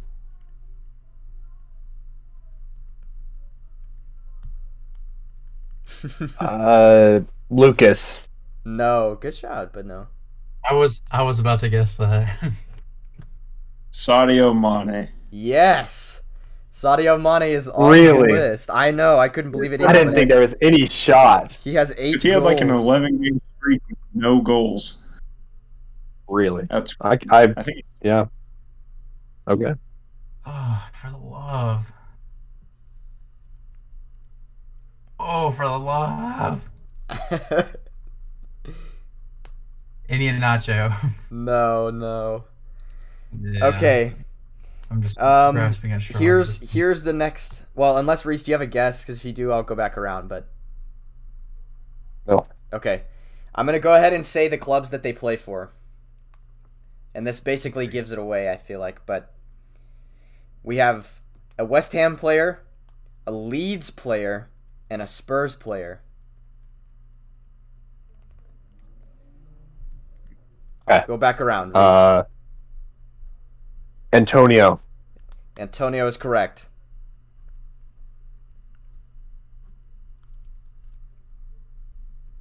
Josh. Raphinha. Yeah, Raphinha is also correct. uh, Son. And Son is also correct. Okay. Yeah. I think Josh won then. Josh did win by I some five. margin. It's a tough quiz though. I mean, it's It's a like tough one. yeah. Yeah.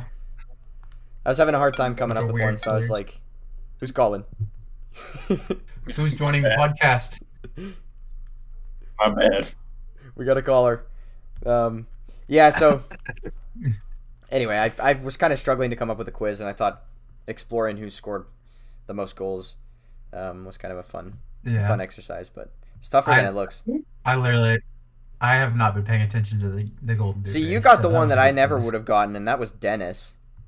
I never would have said Dennis. Yeah. I mean, I know he's been. I have him in like- fantasy. Oh yeah, I have Raphinha in fantasy, so I I was knew- thinking of him immediately.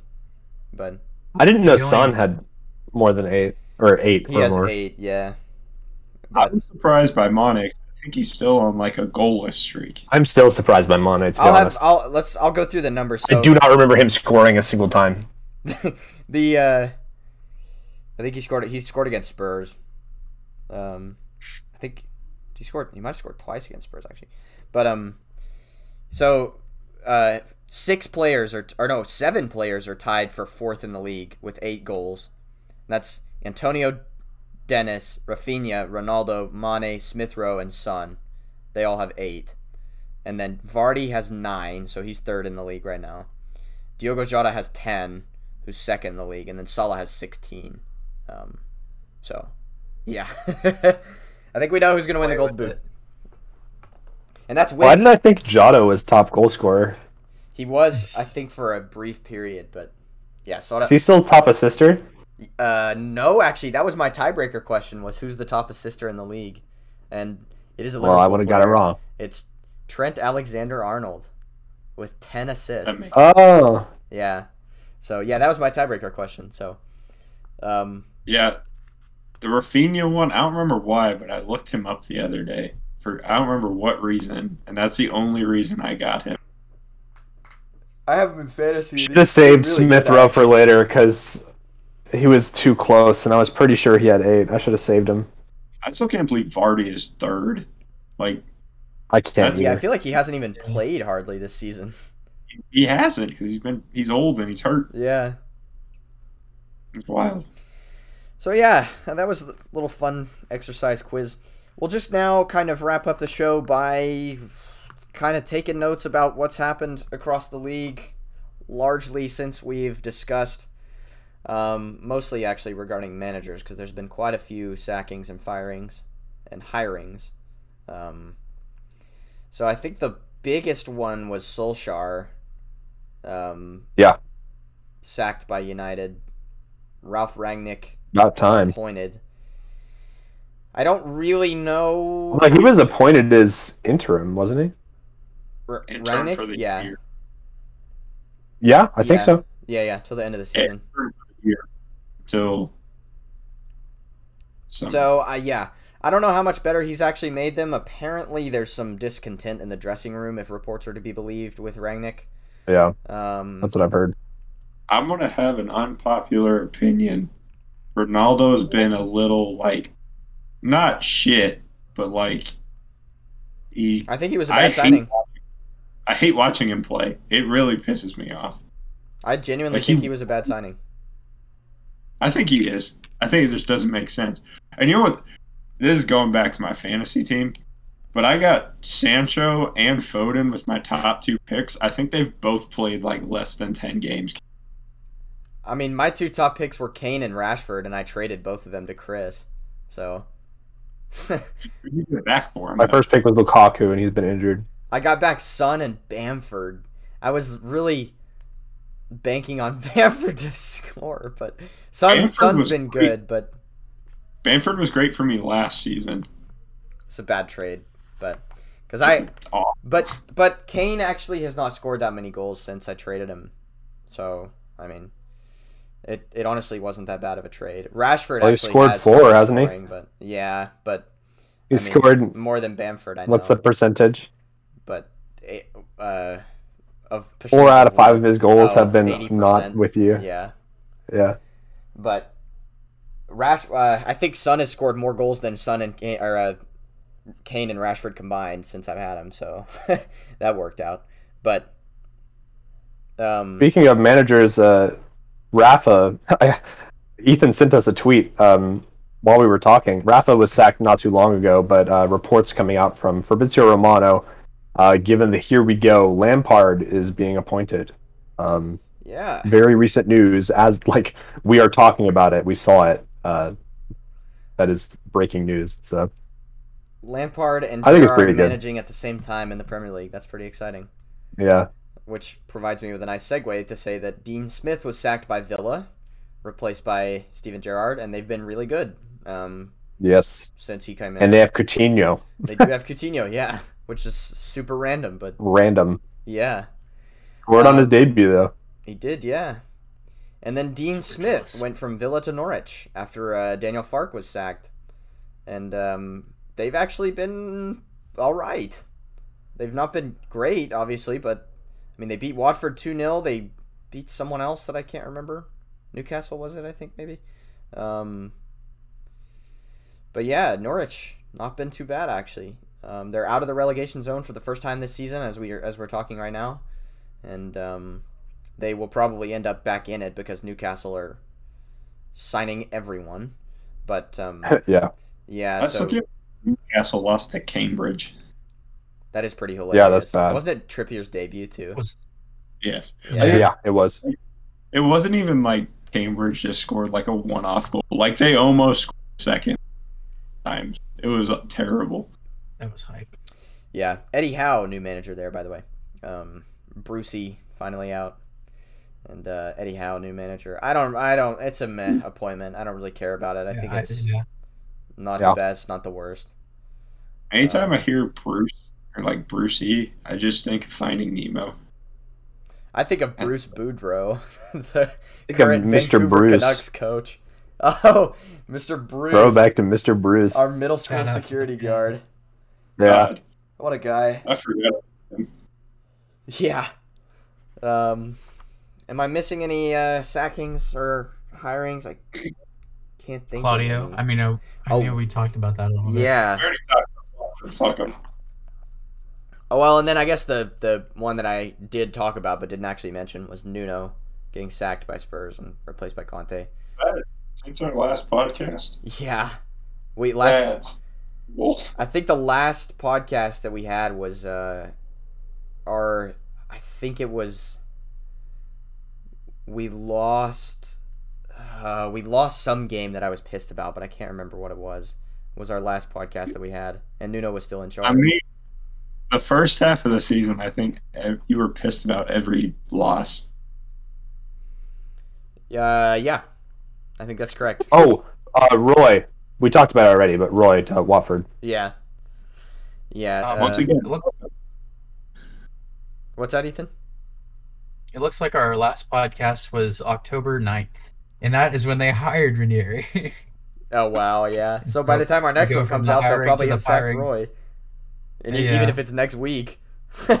yeah. Um, I'm trying to see what game I've, what la- the last game would have been in between that time. I think, uh, it was right after we beat Villa, so and then, yeah, Nuno wasn't sacked until the 30th of October, so yeah, it's happened definitely since since our last one, but um, yeah. I guess we can round out the pod as well by giving a quick nod to the U.S. national team who were in action last night against El Salvador. Um, picked up a win, not the most convincing win ever, but a win nonetheless, and a goal from Antonee Robinson, uh, who's on performing really well at Fulham as well, actually.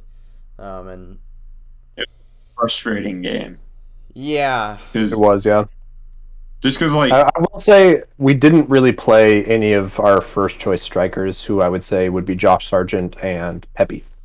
Um, we started with Ferreira at striker, which I thought he was fine, uh, but he missed some bad chances, and then we subbed on Gyasi Zardes, which I do not think is good. I but cannot believe he's. I have to imagine the reason he came on is because Pepi will probably play the whole game against Canada. Canada. it's yeah. also because the team was in Columbus, and as a as a sub, he's actually like had been like semi decent national team.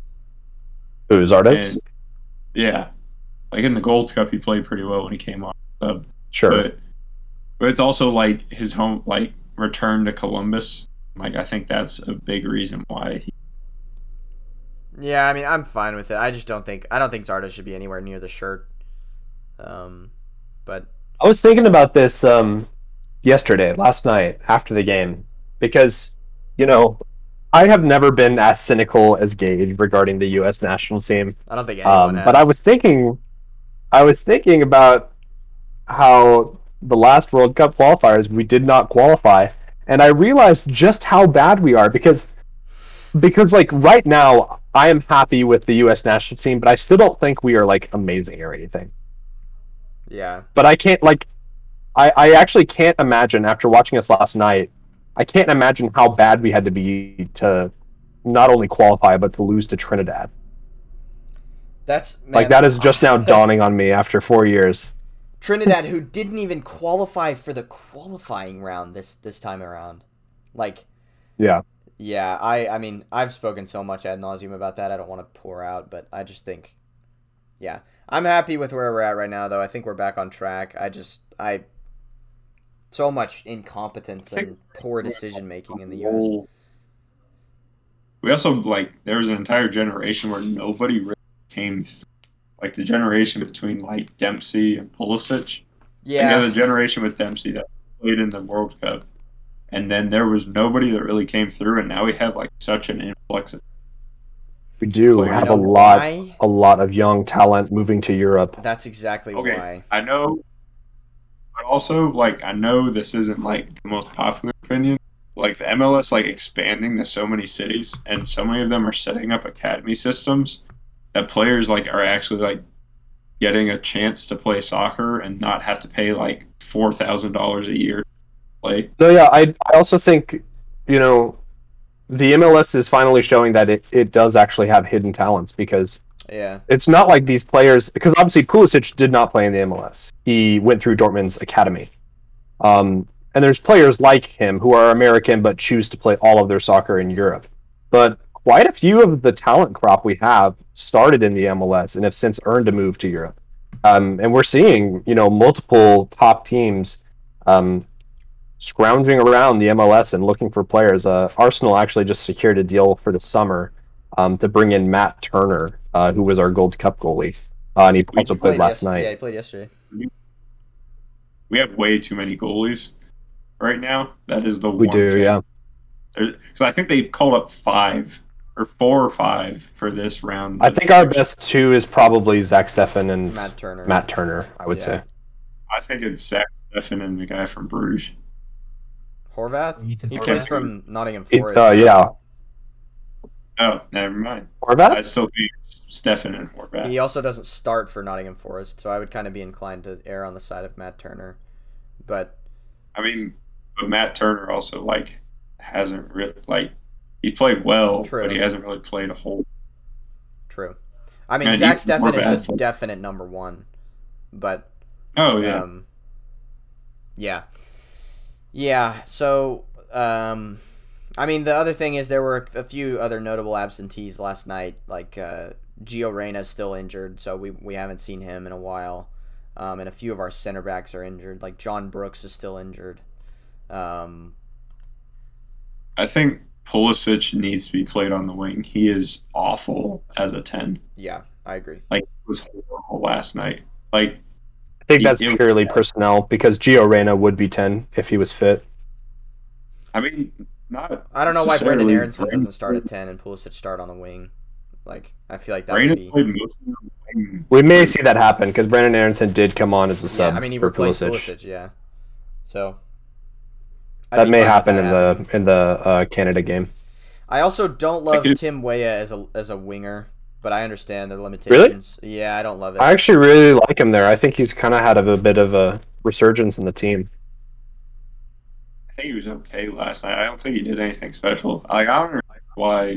Like Pulisic's control, like with two or three players around him, is horrendous. Like I don't know why they don't have him playing on the wing. yeah, Like we really need him right on the wing, like to at least get like a quality cross. I think we kept getting the balls on the wing, and we get like four or five blocks, and the cross would go behind everybody, and we'd have to go chase it down. I will say our midfield really impressed me last night, though. Weston McKennie obviously is Weston McKennie, and he's great. Um, Tyler Adams. Tyler Adams is Tyler Adams, and he's great. And then Yunus Musah, who really impressed me last night. I Yeah. thought he was really good. He's- um, Yeah. He's been a mainstay uh, since he fe- featured, I think, in the last international break, or maybe it was the Gold Cup. He's an interesting one because he came through an academy in Mexico, and then earned a move to Valencia. But he was actually born. He was born in the U.S., but he grew up in England. But he played his academy football in Mexico. So a worldwide. Uh, yeah, He was one that like it was like when he announced like who he was gonna play for. It was a big massive. deal. Yeah. Yeah, let me see. I see. think Nope, I'm actually so wrong about that. He did not play at all in Mexico. There was someone who played his academy football in Mexico. Anyway, he was actually at Arsenal's academy for seven years. And then he moved to Valencia. Yeah. There you go. Uh, I I'm trying to think of who that is that I'm thinking of that's in that was in the who does academy in Mexico. Carter-Vickers play for? He's on Who, loan what? at Celtic uh, from Spurs. Still. Interesting. He still plays for Oh, Carter Vickers. Yeah. Yeah, I don't know how, but he still plays for Spurs. And I think finally, though, he's been playing really well at Celtic, and I think he's actually going to get a permanent move for once in his career, finally. Um, so that's that's good to see. I'm still looking for who that is that I'm trying to think of. Taylor Tessmann or Tanner Tessmann has been playing for Venezia Did- a lot. Sorry. They're like, I'm going. I'm going basically on the name, but um, De La Fuente, the guy who's at Barca right now. no, he, he was isn't he at Marseille, or wasn't he at Marseille at some Oh, point? on I think loan? he he got loaned out. Yeah. Who am I thinking of? It's like a winger. He has like it, the reason I Yunus Musah was one of my thoughts of who it was because he has a his name is or his name is like um, African language derivative, and I cannot think of who it is. This is gonna drive me up the wall. I'm still looking through all of our players, and maybe I'm just on crack, but I swear. Um, Well, he's searching. Yeah. A couple other players. Um, Tanner Tessmann has been really good for Venezia. Um, I've been really impressed with him. Um, he's been he's been playing a lot of different roles. He's playing like all central field. Um, trying to think of some other other um, Reggie Cannon. Mexico. Reggie Cannon. He's Yeah. been he's been in Portugal. Yeah, he plays really. Oh. I mean, I, I really like Reggie Cannon every time he plays. Even though he, I know he Dude, didn't play too. last night. He's but- just. Yeah, I I feel like. I, I I know you've criticized Dest before, but I'm I'm a big Dest fan. I think he'll. I think he probably starts over Reggie Cannon every time. He's good at a wing back, but if we play four, I'd rather have Reggie Cannon. Um, and then um, Gianluca Busio, he's injured right now, but he's been playing. He's been playing um, all across the. Um, dude, I am about to lose my mind. I don't think you're going to narrow it down at all. There's so many American players that kind of have that path. Nope. All right, I don't know. He, but the thing is, like, he he doesn't. His name is not like it doesn't sound like a Mexican name. Like it's, it stood out to me because I, his name is like African derivative. Anyway, I'll find it eventually and I'll send it somewhere. But, um, yeah, I think. Yeah, Josh Josh Sargent just got his first two uh, Norwich goals, so I'm excited to see him kick. eventually. Yeah, That goal was insane. I think it was kind of an accident, but it was insane. probably, but it was it was yummy. Yeah, Excited to see him uh, eventually uh, in the U.S. team. yeah, I am as well.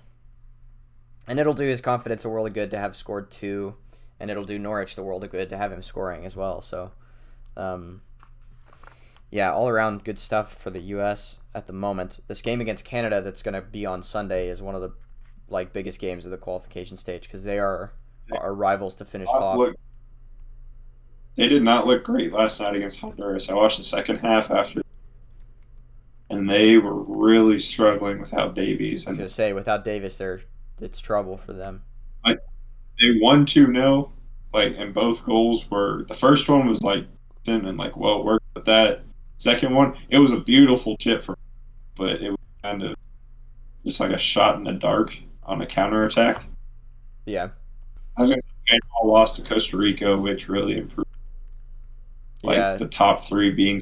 It helps our chances. Jamaica's quietly actually making making some noise in the group too, actually though. So They were until, especially if they won last night. yeah, One Mexico been crazy, but the committal of Mikel Yeah. Antonio has been large in that regard, as you might expect. yeah. My thing was like, if Mexico scored, they're gonna score right after. And I said that, and then they scored like five minutes. Yeah. So, okay. Well, I think, gentlemen, that I will call an end to our proceedings now. Um, unless there's anything else anyone would like to speak about. It's been a long old time since we've done a podcast, but it's been good to be back in the swing of things. Um, I will quickly. Uh, we've done it before. We're obviously not going to talk about it at all, but give the Dallas Stars a shout out. Yes. Back in a back in a playoff spot, yeah. in a wild card spot. Um, and tonight, well, actually, I think we might we might have fallen out now because I think Calgary, Calgary won a game between now and then, but we're in decent enough position. Yeah, we did. We're in decent enough position to maybe get into the playoffs. I think it's going to be interesting to see what happens to John Klingberg. Um, tonight, as we're recording this, tonight is the night that we send 56 to the rafters in honor of Sergei Zubov. So shout out um, the greatest power play defenseman of all time uh, Sergei Zubov. And um, yeah, we'll uh, we'll call an end to proceedings there. Ethan, thank you very much for uh, joining today. It's been a pleasure to have you back. Yeah, thank you for always being a good host. Aw. Uh, Reese, as well. Thanks for joining us. You're welcome. No, thank you as well. and uh, Bad boy. and Josh, of course. It's it's always always great whenever we can have you on. Um, it's never complete without you. So glad you were able to join as well. Thank you. I appreciate it. So, to all our listeners as well, we want to say thank you and uh, we want to say stay safe and stay healthy. Didn't think we would have to still say that in 2022, but here we are. Um, and uh, we hope you're all well. We love you all. And it's a goodbye from us.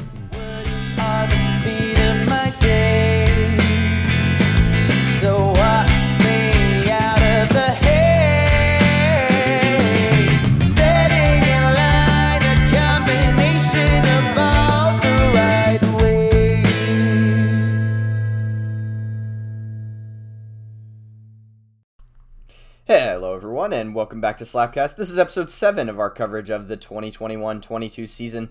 I'm your host, Gage, as usual, and it has been about three months since the coming of episode 6, and, um. I fucking told you. okay. okay. Fucking Because he already said it. There was a build up around it.